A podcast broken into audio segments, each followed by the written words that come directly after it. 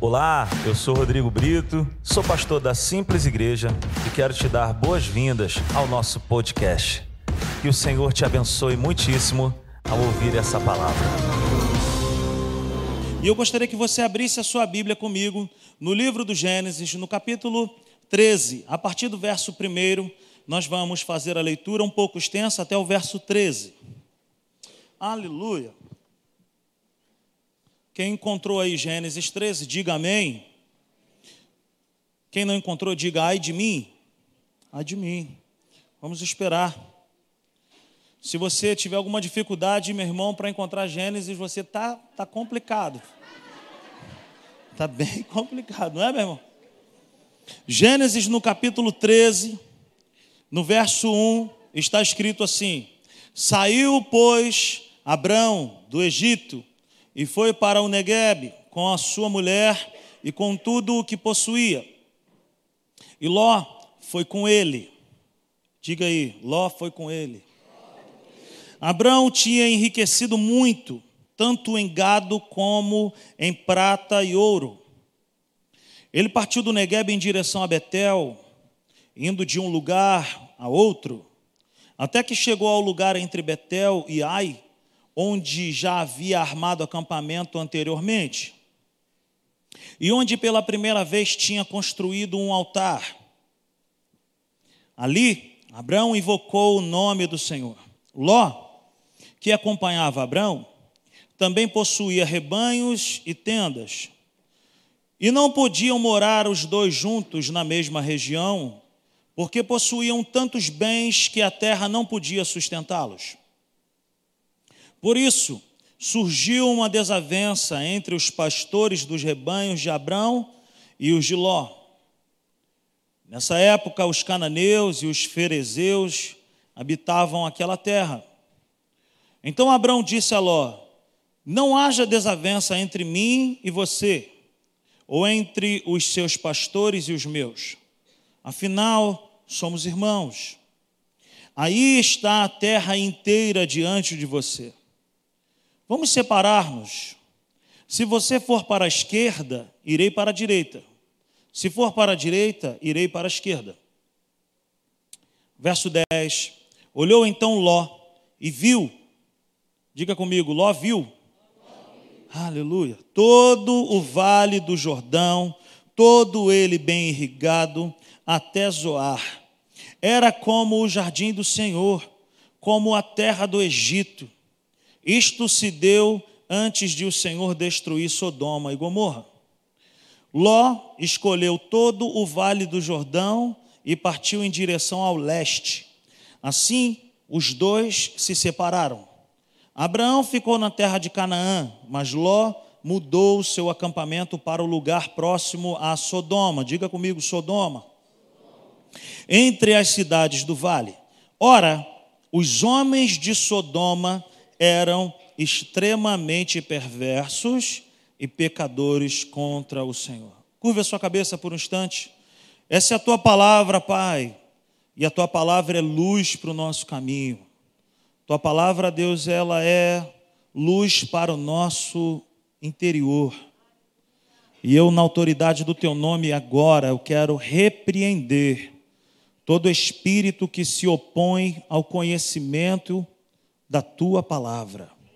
Espírito de sono, espírito de inquietação, de perturbação, espírito de ansiedade, todo espírito de loucura no nosso meio, caia por terra agora, no nome de Jesus.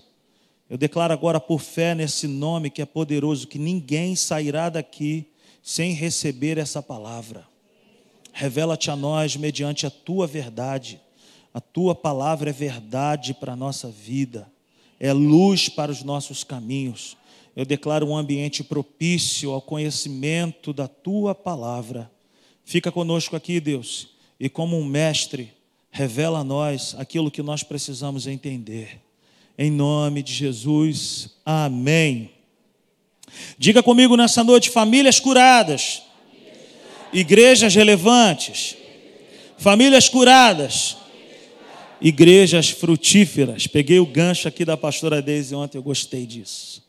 Igrejas curadas, famílias curadas, igrejas frutíferas. Eu quero acrescentar algo aqui para nós também. Famílias desajustadas por causa de más escolhas. Diga para essa pessoa que está perto de você assim: olha, cuidado com as suas escolhas. Eu queria compartilhar comigo e com você que uma escolha, uma, uma má escolha, é capaz de arruinar uma família inteira. Uma má escolha é capaz de arruinar uma família inteira. Essa mensagem, queridos, apesar de a cena ser antiga, nós podemos enxergar isso aqui nos nossos dias.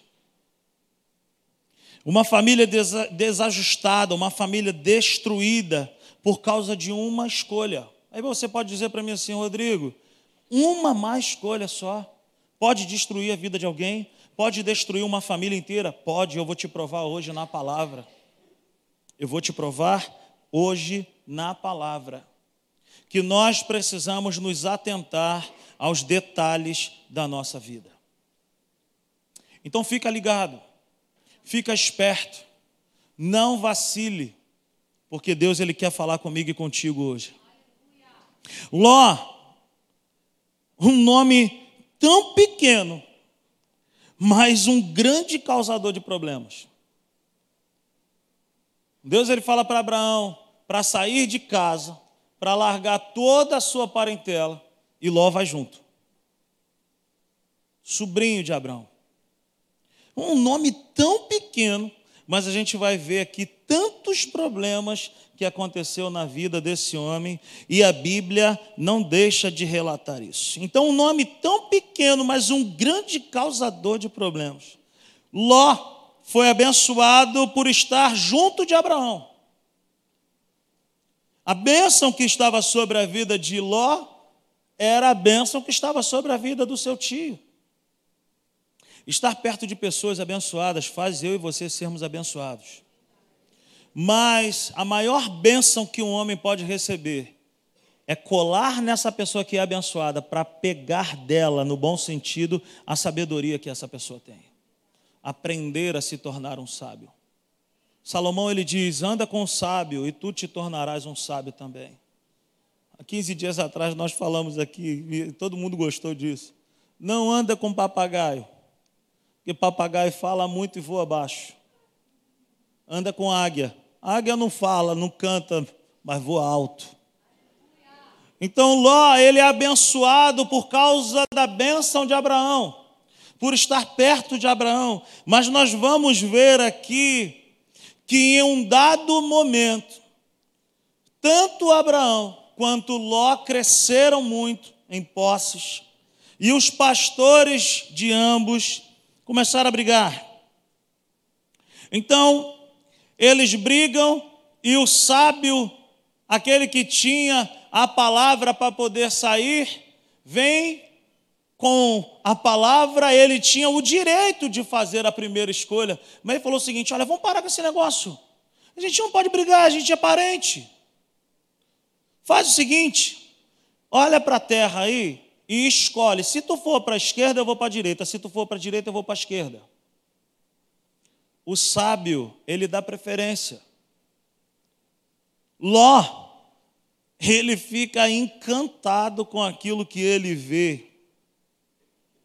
Ele fica olhando para aquela campina e eu já fico imaginando que aquele lugar deveria ser lindo de fato. E ele rapidamente ele toma uma decisão. Ah, eu quero esse lugar aqui, ó. Eu quero esse lugar. Porque aqui a grama é verde. Porque aqui é bonito demais. Queridos, eu quero falar para famílias nessa noite, para que eu e você possamos tomar muito cuidado. Para que a gente não seja guiado por aquilo que é aparentemente bonito. Para que a gente não seja guiado por aquilo que é aparentemente agradável aos nossos olhos. Ló representa milhares de homens. Essa mensagem está dividida para os homens para as mulheres e para os filhos. Amém? Então Ló representa milhares de homens com algumas características das quais eu e a Natália ouvimos quase toda terça-feira. Verso 8 ao 10, vamos dar uma olhada? Então Abraão disse a Ló: Não haja desavença entre mim e você, ou entre os seus pastores e os meus, afinal somos irmãos. Aí está a terra inteira diante de você, vamos separar-nos. Se você for para a esquerda, irei para a direita, se for para a direita, eu irei para a esquerda. Olhou, verso, verso 10, olhou então Ló e viu todo o vale do Jordão, todo ele bem irrigado até Zoar, era como o jardim do Senhor. Ló representa milhares de homens com algumas características. Primeira característica aqui que eu quero apresentar para nós nessa noite, do verso 8 ao 10, nós acabamos de ler. Ló foi guiado por seus olhos. Ló representa muitos homens por quê? Porque nós encontramos uma geração de homens emocionados, empolgados com aquilo que vê com os seus olhos. Ló foi guiado por seus olhos. Um homem emocionado faz escolhas destrutivas. Não podemos, como homens, fazer escolhas com aquilo que os nossos olhos estão vendo. Deixa eu te lembrar algo que eu falei há um tempo atrás. O inferno, ele vai fazer proposta para eu e você como homens não são propostas ruins, são coisas boas e agradáveis aos nossos olhos. Mas para para pensar nisso que eu quero te falar agora. As propostas do inferno levarão aqueles que disserem sim para essas propostas a um lugar muito longe que ele não gostaria de ficar lá por muito tempo. Então preste atenção, as propostas do inferno te levam mais longe do que você gostaria de ir te prendem lá mais tempo do que você também gostaria de ficar. Eis aí a artimanha do inferno para muitos homens. Então, porque Ló julgou ao fazer a sua escolha imediatamente, porque ele se baseou naquilo que os olhos dele estavam vendo, ele tomou uma decisão muito emocionado, muito baseado naquilo que ele viu. É igual quando você vai comprar o seu primeiro carro. Você vai comprar o seu primeiro carro, é uma emoção tenebrosa. O carro vem todo bonitão. Na primeira chuva que tu passa, vai aparecer jornal tudo que estava na, nas portas do carro, buraco, uma porção de coisa. Não faça escolhas com base naquilo que os teus olhos diz para mim e para você é bonito. Vai e escolhe porque é bonito. Verso 11 vai dizer para mim e para você o seguinte: Ló escolheu todo o vale do Jordão e partiu em direção ao leste. Ele foi muito rápido. Ló foi rápido demais em fazer uma escolha tão importante. Querido, aquilo ali estava decidindo o futuro dele. Então preste atenção, eu e você não podemos fazer escolhas como homens. Não podemos fazer escolhas com base na emoção. É bonito. E não podemos tomar decisões rápido. Rápido demais. Como diz o pastor Hélio, Deus é mineiro. Espera. Por que uma decisão tão importante assim, tão rápido? Então lá foi rápido demais em fazer uma escolha tão importante, algo que iria impactar a sua própria casa. E o que nós mais vemos são homens já marmanjo fazendo escolhas emocionadas por aquilo que vê com os olhos precipitados ao fazer escolhas que vão afetar diretamente a sua casa. E aqui, para as mulheres darem um glória a Deus, uma terceira característica: Ló não buscou conselho de ninguém. Ele não consultou nem o seu tio, ele não consultou a sua família, ele não consultou ninguém. E o que mais vemos, eu e a Natália, e eu te confesso que eu tento e estou me disciplinando para isso também, a participar a pessoa mais importante que está conosco quando nós casamos, as nossas esposas. Ontem mesmo nós estávamos aqui, eu e a Natália, e a Natália está para mim assim: a pastora Deise está com frio. Eu falei, eu já vi, já, mas eu não tenho mais o que fazer. Eles estão com sede. Eu falei, mas agora eu vou fazer o quê? E eu não dei ouvido. Eu falei, não, desculpa.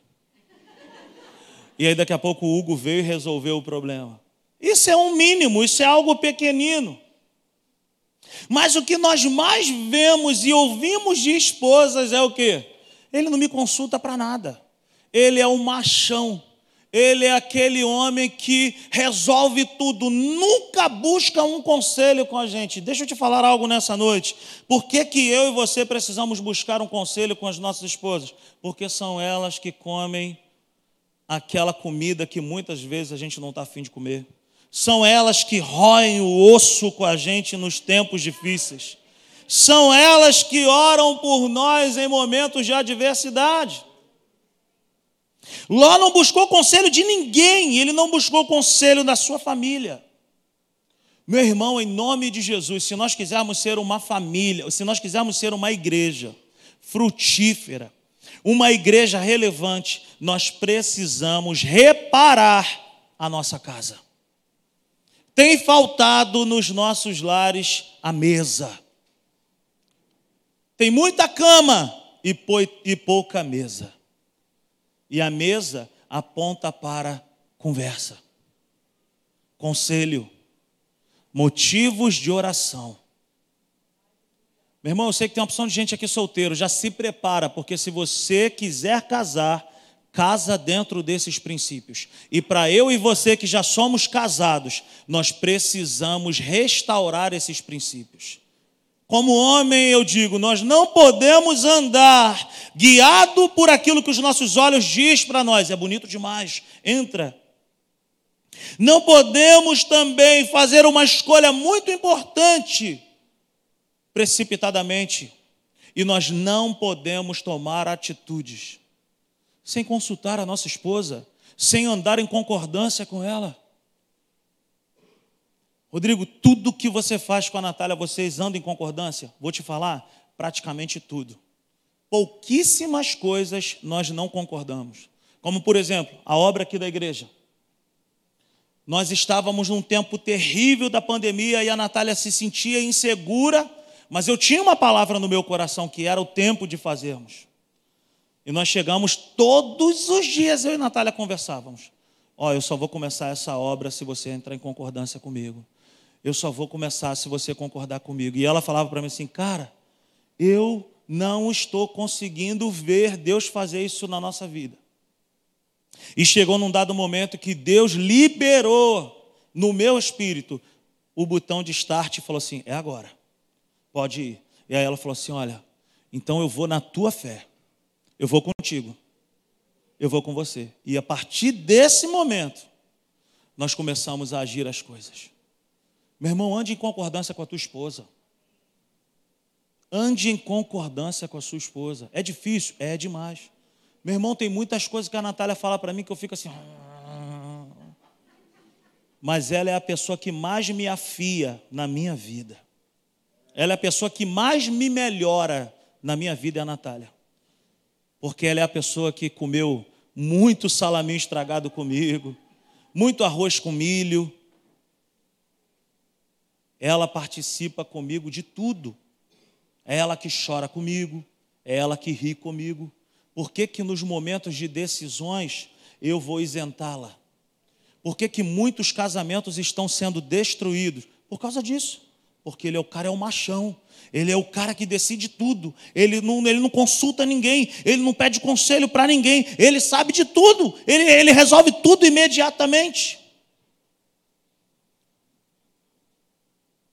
Ló é basicamente um homem dos dias de hoje, afobado, emocionado.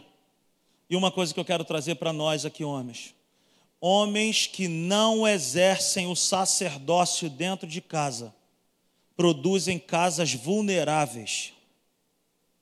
Vou repetir isso. Homens, como eu queria que você anotasse tudo isso que eu estou te falando. Eu já te pedi, traz caderno, traz caneta e anote. Homens que não exercem o sacerdócio dentro de casa produzem lares vulneráveis. Muitas famílias estão destruídas porque falta um sacerdote dentro de casa porque falta um homem com o joelho dobrado dentro de casa, porque falta um homem para poder ministrar a vida da esposa, para poder ministrar a vida de um filho, porque falta um homem para poder impor limites dentro de casa. Então Ló é basicamente um homem dos dias de hoje, afobado, emocionado, que não exerce o sacerdócio, que vive por aquilo que vê e que é escravo da falsa independência. Nós temos uma camisa aqui na nossa igreja que diz o seguinte: independência é morte. Alguém pisou aqui no Brasil e disse: independência ou morte. Na visão bíblica, é independência, é morte. Não ande como um homem independente. Independente de Deus, independente de comunicar as suas ações às suas esposas até mesmo aos filhos, porque uma decisão errada compromete a vida inteira de um filho de uma filha, compromete a vida de uma esposa. Então Ló é essa pessoa. E homens assim destrói as suas casas. Homens desassociados de Deus que tipo de homem é esse, Rodrigo? Homem que é desassociado de Deus. É aquele homem que conhece Deus só de ouvir falar. Ele não, não anda com Deus. Ele não conhece a Deus por aquilo que Deus é. Mas ele ouviu falar de Deus. Como que tu prova isso? Como é que é isso na prática? Quem aqui conhece o Neymar? Faça um sinal com as mãos. Quem conhece o Neymar aí? Quem conhece o Neymar? Levanta as mãos aí. A casa dele é legal?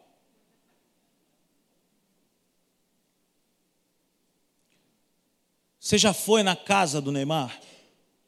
Então nós não conhecemos o Neymar. Nós sabemos que ele existe. Nós sabemos quem ele é. Assim são muitos homens, eu ainda estou falando para os homens. Assim são muitos homens que conhecem a Deus, de ouvir falar, mas não de com ele andar. Aleluia. Meus irmãos, falo para os irmãos, não podemos, como homens de Deus, andar desassociado de Deus.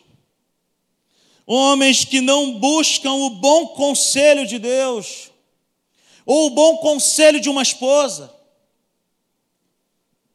Homens que não andam em concordância com a pessoa mais próxima a nós, a nossa esposa. Eu me lembro que eu e a Natália tínhamos um sonho de comprar um carro. E aí nós pagávamos um consórcio e todo mês eu falava para a Natália assim: esse mês vai. Aleluia. E aí passava um mês e nada. E aí vinha outro mês, Natália, é esse mês. Eu tô, tô, ó, eu tô percebendo, vai ser, vai ser. E a Natália falava para mim, amor, vamos abrir mão desse consórcio. O dinheiro que a gente está pagando nesse consórcio aí, a gente consegue comprar um carro. Falava, não, é esse mês. Aleluia. E aí passava aquele mês e nada, Luiz. Um belo dia ela falou para mim assim, cara, e aí nós discutimos por causa disso. Ela falou assim: olha, eu nunca mais falo disso contigo. Eu vou fazer o seguinte, eu vou orar. E um belo dia ela foi orar e eu saí, fui trabalhar e passou um tempo. Um belo dia eu estou no, tô no carro, na época eu não tinha caminhão, tinha um outro carro, e eu estava assim, sabe, e me veio aquele negócio no coração, falou assim, ah, abre mão desse consórcio, cara. Era ela orando, gente. Eu nunca pensei em abrir mão daquele consórcio. E eu cheguei em casa e falei assim, olha só, sabe de uma coisa? Eu estava pensando em algumas coisas e Vamos abrir mão daquele consórcio? Aí ela, hã? É, vamos abrir mão daquele consórcio. Eu não sei se você sabe, mas quando você abre mão do consórcio, você perde um bom pedaço do consórcio e você entra numa fila que você continua esperando ser sorteado, você pode ser contemplado numa carta de desistência. Gente, eu acho que no primeiro mês nós fomos contemplados. Eu falei, mas pelo amor de Deus, por que, que eu não fui contemplado antes? É porque eu estava andando em concordância com a Natália. Quando nós entramos em concordância, foi liberado no céu aquela carta lá. E o dinheiro que nós recebemos por ter desistido foi exatamente o dinheiro para darmos entrada num carro zero. Queridos, a concordância abre porta. Jesus nos ensina: tudo que vocês concordarem na terra será ligado no céu. Casais que andam em discordância não prosperam, não, pro, não progridem, não avançam. Queridos, em nome de Jesus, não queira ser um macho alfa dentro de casa dizendo: meu irmão, quem manda aqui sou eu, que não sei o que, eu faço tudo mesmo, quem sabe sou eu, e é nós. É, para com isso, cara. Isso arruína uma família. Isso quebra um casamento. Seja humilde.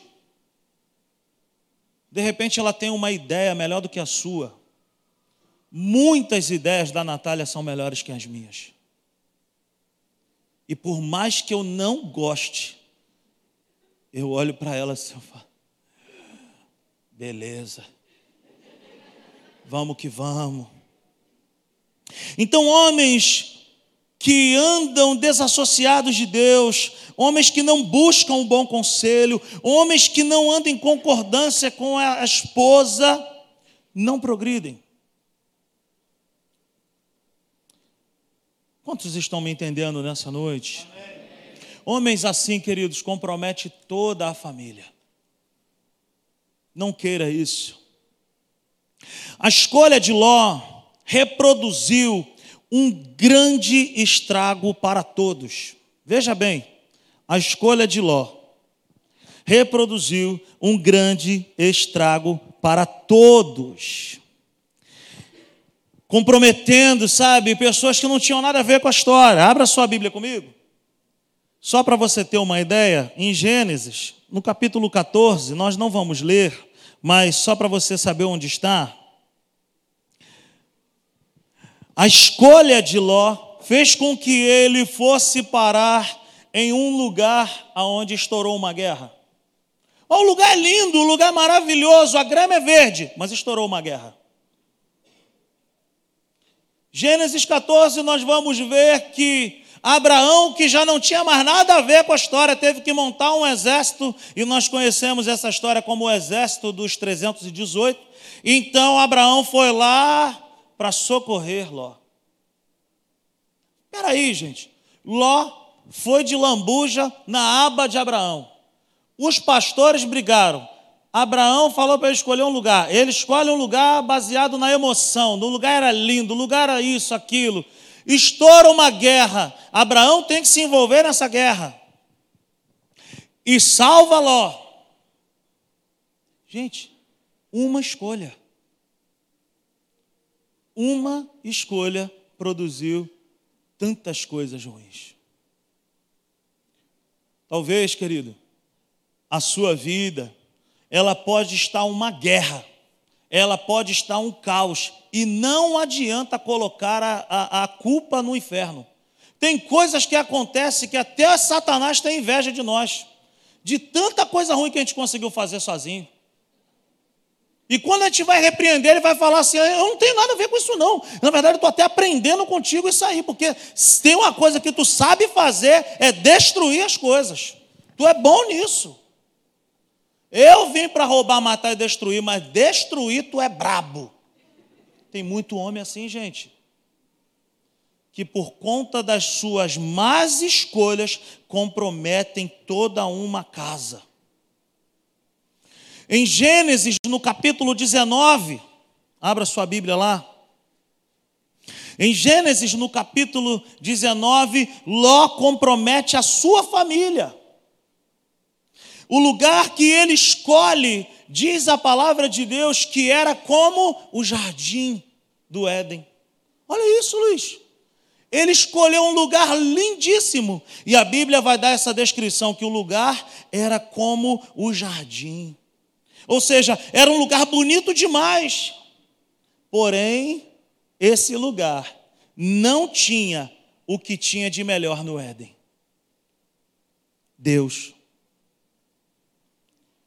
A escolha dele foi baseada naquilo que os olhos dele estavam comunicando para ele. É bom, é bonito, é legal. É como o jardim.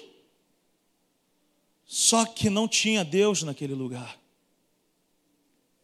Não conduza a sua família para um lugar que Deus não está. Não conduza a sua família para um lugar que Deus não aprova. Homens como Ló conduzem suas famílias para um lugar de morte, para um lugar de depravação, para um lugar de perdição. Então, mais uma vez eu te digo: não conduza a sua família para um lugar onde Deus não está ou um lugar que Deus não deseja que você vá.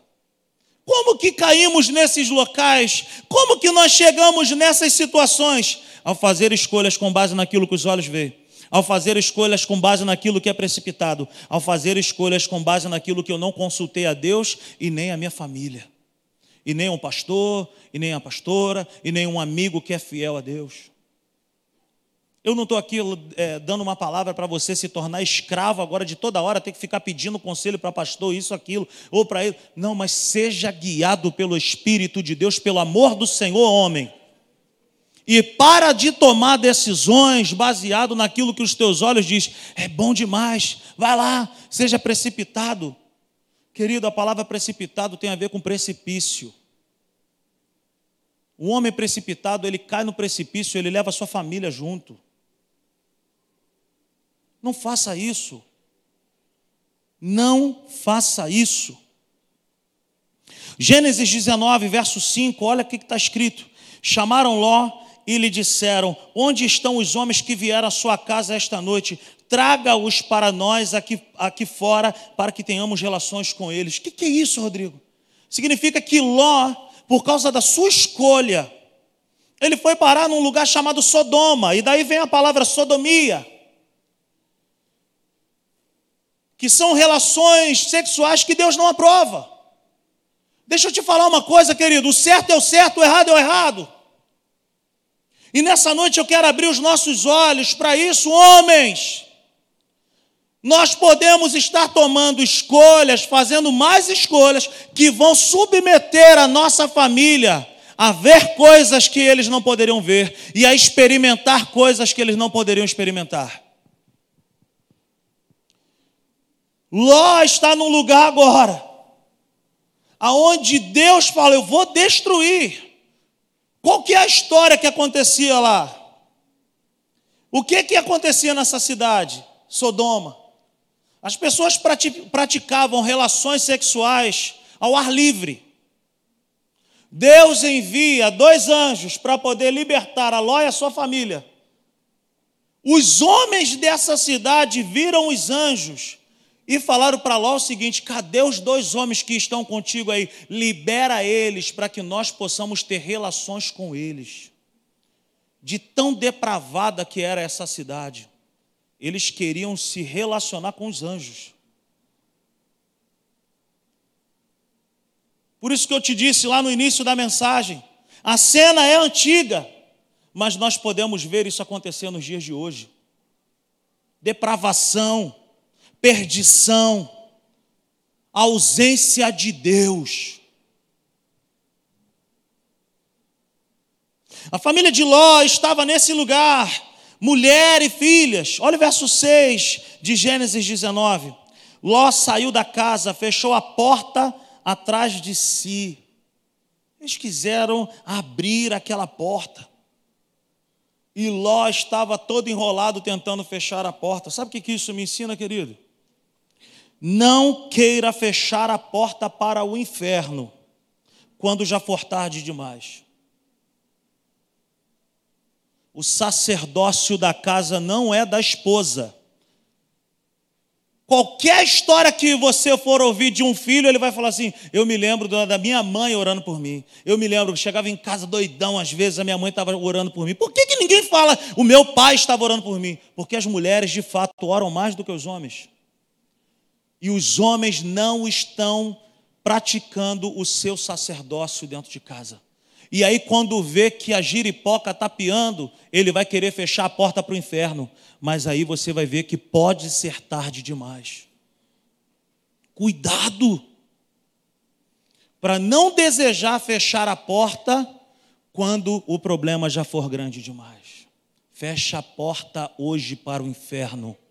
Como homem de Deus, eu quero aconselhar a vocês também, homens de Deus Cuidado com o que tem entrado na sua casa. Cuidado com o que tem sido ensinado no seu lar. Cuidado com o que está sendo transmitido dentro da sua casa. Quantos estão me entendendo nessa noite? Para os homens, eu quero comunicar isso. Não seja como Ló, afobado, emocionado, desassociado de Deus sem o conselho de esposa, irresponsável, insensato. Você sabe o que a Bíblia fala a respeito de um homem insensato? Em Mateus 7, do verso 24 ao 27, vai falar que um homem insensato, ele é como um homem que conhece a palavra, ele ouve a palavra, ele sabe que a palavra é verdade, ele vai e constrói a sua casa em cima da areia. A Bíblia vai dizer que veio um grande problema e destruiu, e a ruína desse homem foi muito grande. É isso o que tem acontecido nos dias de hoje. Homens sem a sensibilidade do Espírito Santo, sem a direção do Espírito de Deus, vivendo por aquilo que vê, vivendo por aquilo que sente, vivendo por aquilo que acha que é bom Deus não me chama e não te chama para viver por aquilo que a gente acha que é bom. Abre o olho, meu irmão. Abre o olho. Principalmente para nós que somos pais. Abra o teu olho. Nessa situação aqui, Ló ele fala para esses homens dessa cidade: não deixa esses homens em paz. Eu tenho duas filhas aqui que são virgens. Fica com essa palavra aí. As filhas de Ló eram virgens. A escolha foi de Ló, mas todos na sua casa foram comprometidos, ficaram comprometidos. E agora eu quero dar um recado para as esposas e um recado para os filhos também. Quem quer receber primeiro aí, as esposas ou os filhos? Vai para as esposas então. Os homens podem falar assim.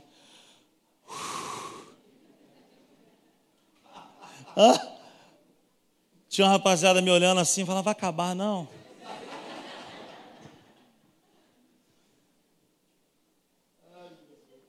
Agora para as esposas. Gênesis 19, verso 25 e verso 26, acompanhe comigo. Assim ele destruiu aquelas cidades e toda a planície, com todos os habitantes da cidade e a vegetação. Mas a mulher de Ló olhou para trás e se transformou numa coluna de sal. Gente, qual é o nome da mulher de, de Ló, gente? Qual é o nome dela? É a mulher de Ló. Gente, a mulher de Ló, a gente não sabe o nome da mulher de Ló.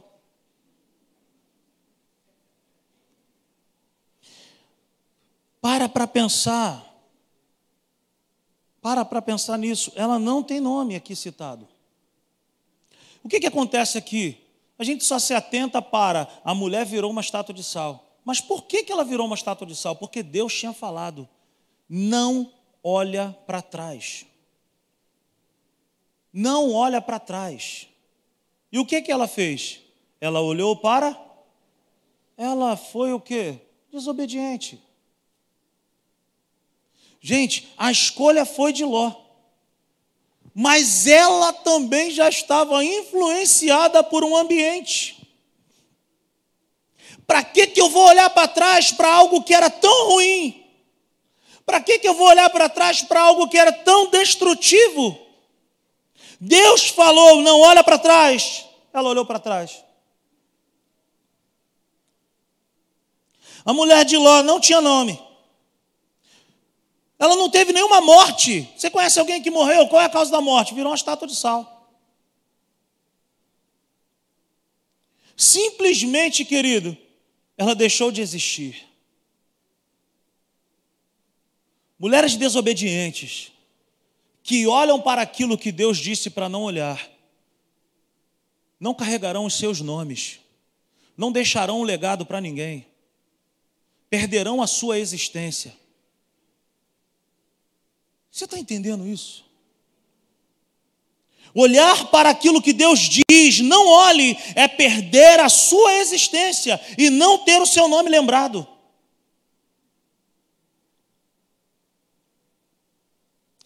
Cuidado, mulher.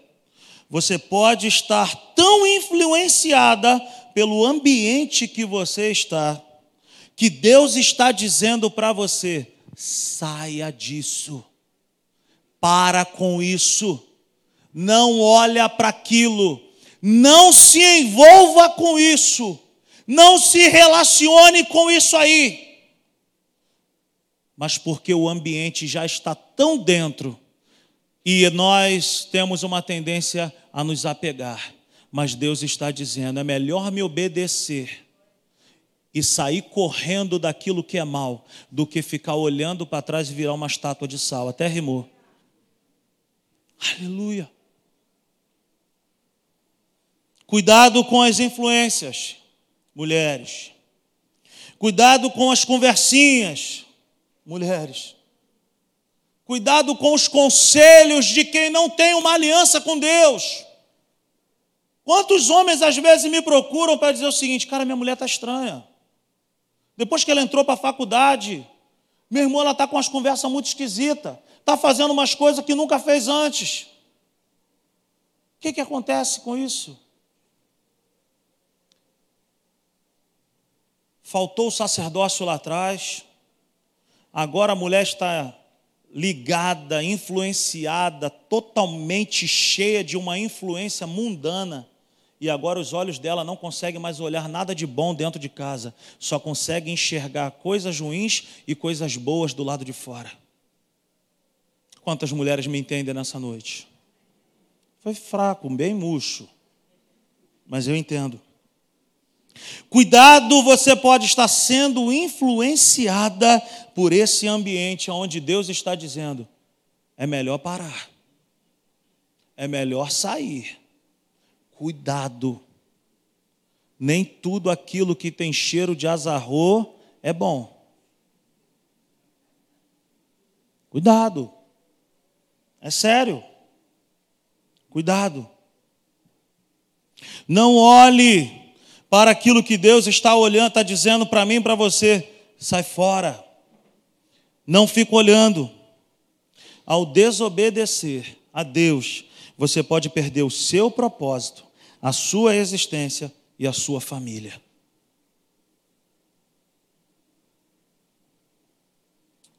E agora eu quero dar um recado para os jovens e as mulheres façam.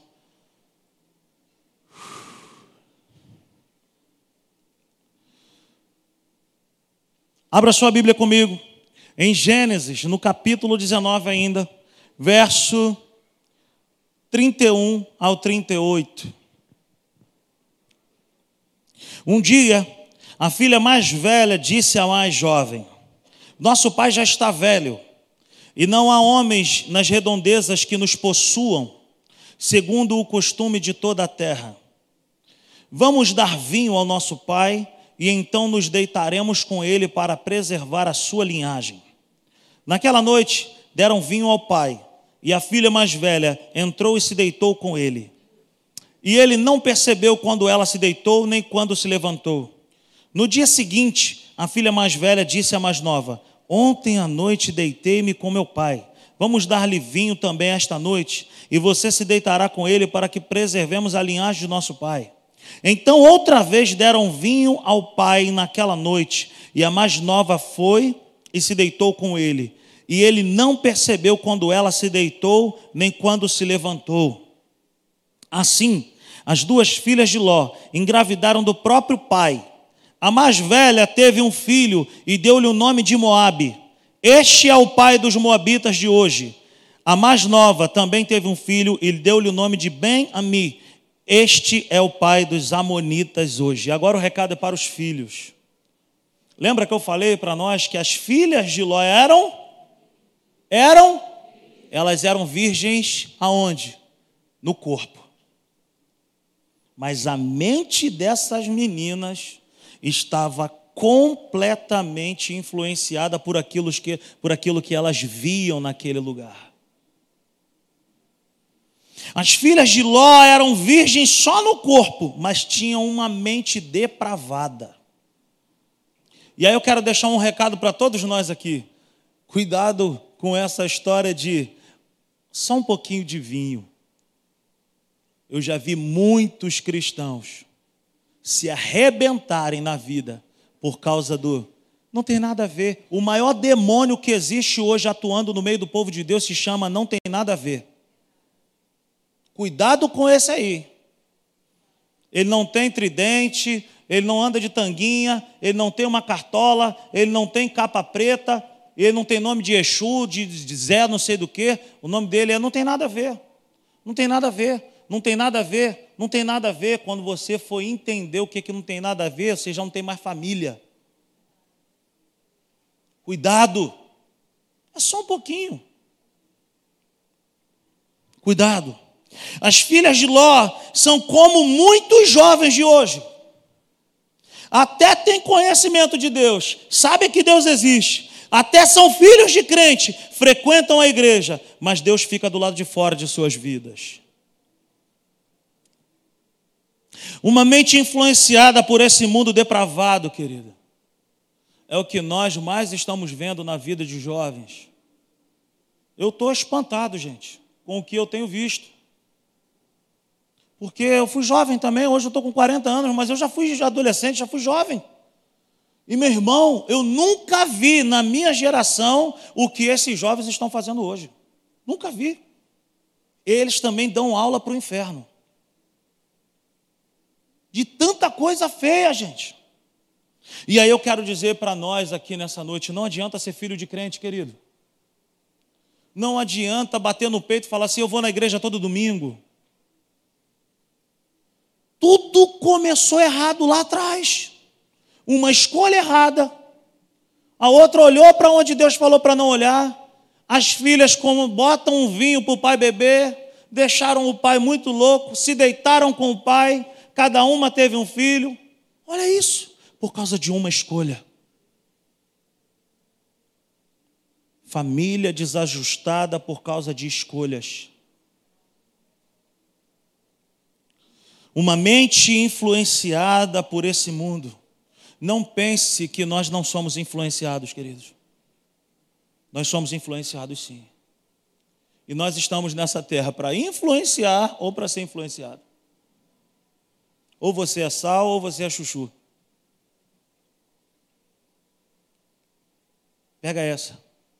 Ou eu e você somos sal, ou eu e você seremos chuchu. Porque chuchu toma gosto de tudo. Por isso que eu odeio chuchu. É um crime fazer camarão com chuchu, por exemplo. É um crime. Isso é um crime. Chuchu toma gosto de tudo. E nós não podemos ser cristãos chuchu que tomam gosto de tudo. A nossa vida é feita de escolhas, querido. As nossas famílias precisam fazer escolhas certas em Deus e debaixo do temor do Senhor quero dizer para mim e para você alguns princípios que vão nos ensinar, que vão nos encorajar a ter uma família equilibrada. Abra sua Bíblia comigo no livro de Josué, no capítulo 24. Josué, no capítulo 24, a partir do verso 14. Josué está num momento crucial aqui. E ele diz assim no verso 14: Agora temam o Senhor e sirvam-no com integridade e fidelidade. Joguem fora os deuses que os seus antepassados adoraram além do Eufrates e do Egito e no Egito, e sirvam ao Senhor. Verso 15: Se, porém, não agrada a vocês servir ao Senhor, escolham amanhã. Escolham mês que vem. Escolham hoje a quem irão servir. Se aos deuses que os seus antepassaram serviram além do Eufrates, ou aos deuses dos amorreus, em cuja terra vocês estão vivendo. Mas eu e a minha família serviremos ao Senhor. Meu irmão, nós precisamos fazer essa escolha agora. Mas o que, que Josué nos ensina aqui de uma maneira poderosa? Ele fala: para fazermos essa escolha, e essa escolha, querido, requer de nós jogar fora algumas coisas que Deus não colocou na nossa vida. Se Deus não colocou em nós, é porque não pode conviver conosco. E aí, eu quero falar aqui cinco princípios para nós encerrarmos essa mensagem de hoje. O primeiro princípio, anote isso: como homem, consulte a Deus, ande em concordância com Deus e com a sua família. Ande em concordância com Deus e com a sua família. Dois, para as mulheres, não coloque os olhos naquilo que Deus diz, não olhe, não tenha contato com isso. Vou repetir para as mulheres: não coloque os olhos naquilo que Deus diz, não olhe, não tenha contato. Para os filhos, para os jovens, eu digo: procurem ser crente de verdade.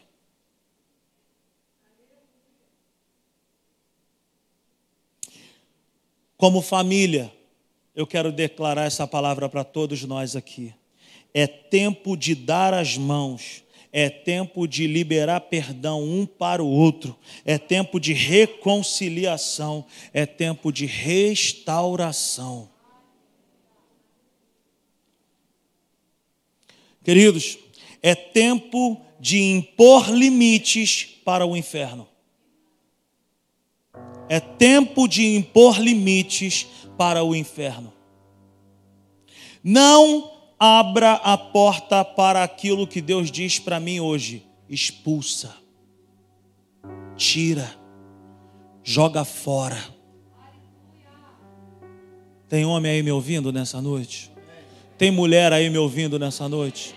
Tem jovem aí me ouvindo nessa noite? Não ande não olhe, não tenha contato, não cultive, não abrace aquilo que Deus diz para mim e para você. Expulsa, joga fora. Isso não tem nada a ver com a tua vida, isso não pode fazer parte da tua vida. Uma escolha com base naquilo que era bonito. Destruiu um lar, destruiu uma casa inteira. A mulher perdeu a existência as duas filhas embebedaram o próprio pai, engravidaram, e dessa gravidez surgiram dois inimigos ferrenhos do povo de Israel: os Amonitas e os Moabitas. Uma escolha, uma péssima escolha, resultou numa tragédia. Mas Deus trouxe eu e você aqui nessa noite para nós quebrarmos toda a péssima escolha que foi feita fora da vontade de Deus Deus nos trouxe aqui hoje para nós repararmos os altares que estão quebrados. Deus nos trouxe hoje aqui nessa noite para nós nos colocarmos como família. Deus nos colocou aqui nessa noite para nós nos levantarmos como uma família e declarar: vamos parar com isso, Vamos acabar com essa, com essa farra do inferno e vamos viver como uma família abençoada, porque é assim que Deus nos vê. Fique de pé no seu lugar. Aleluia.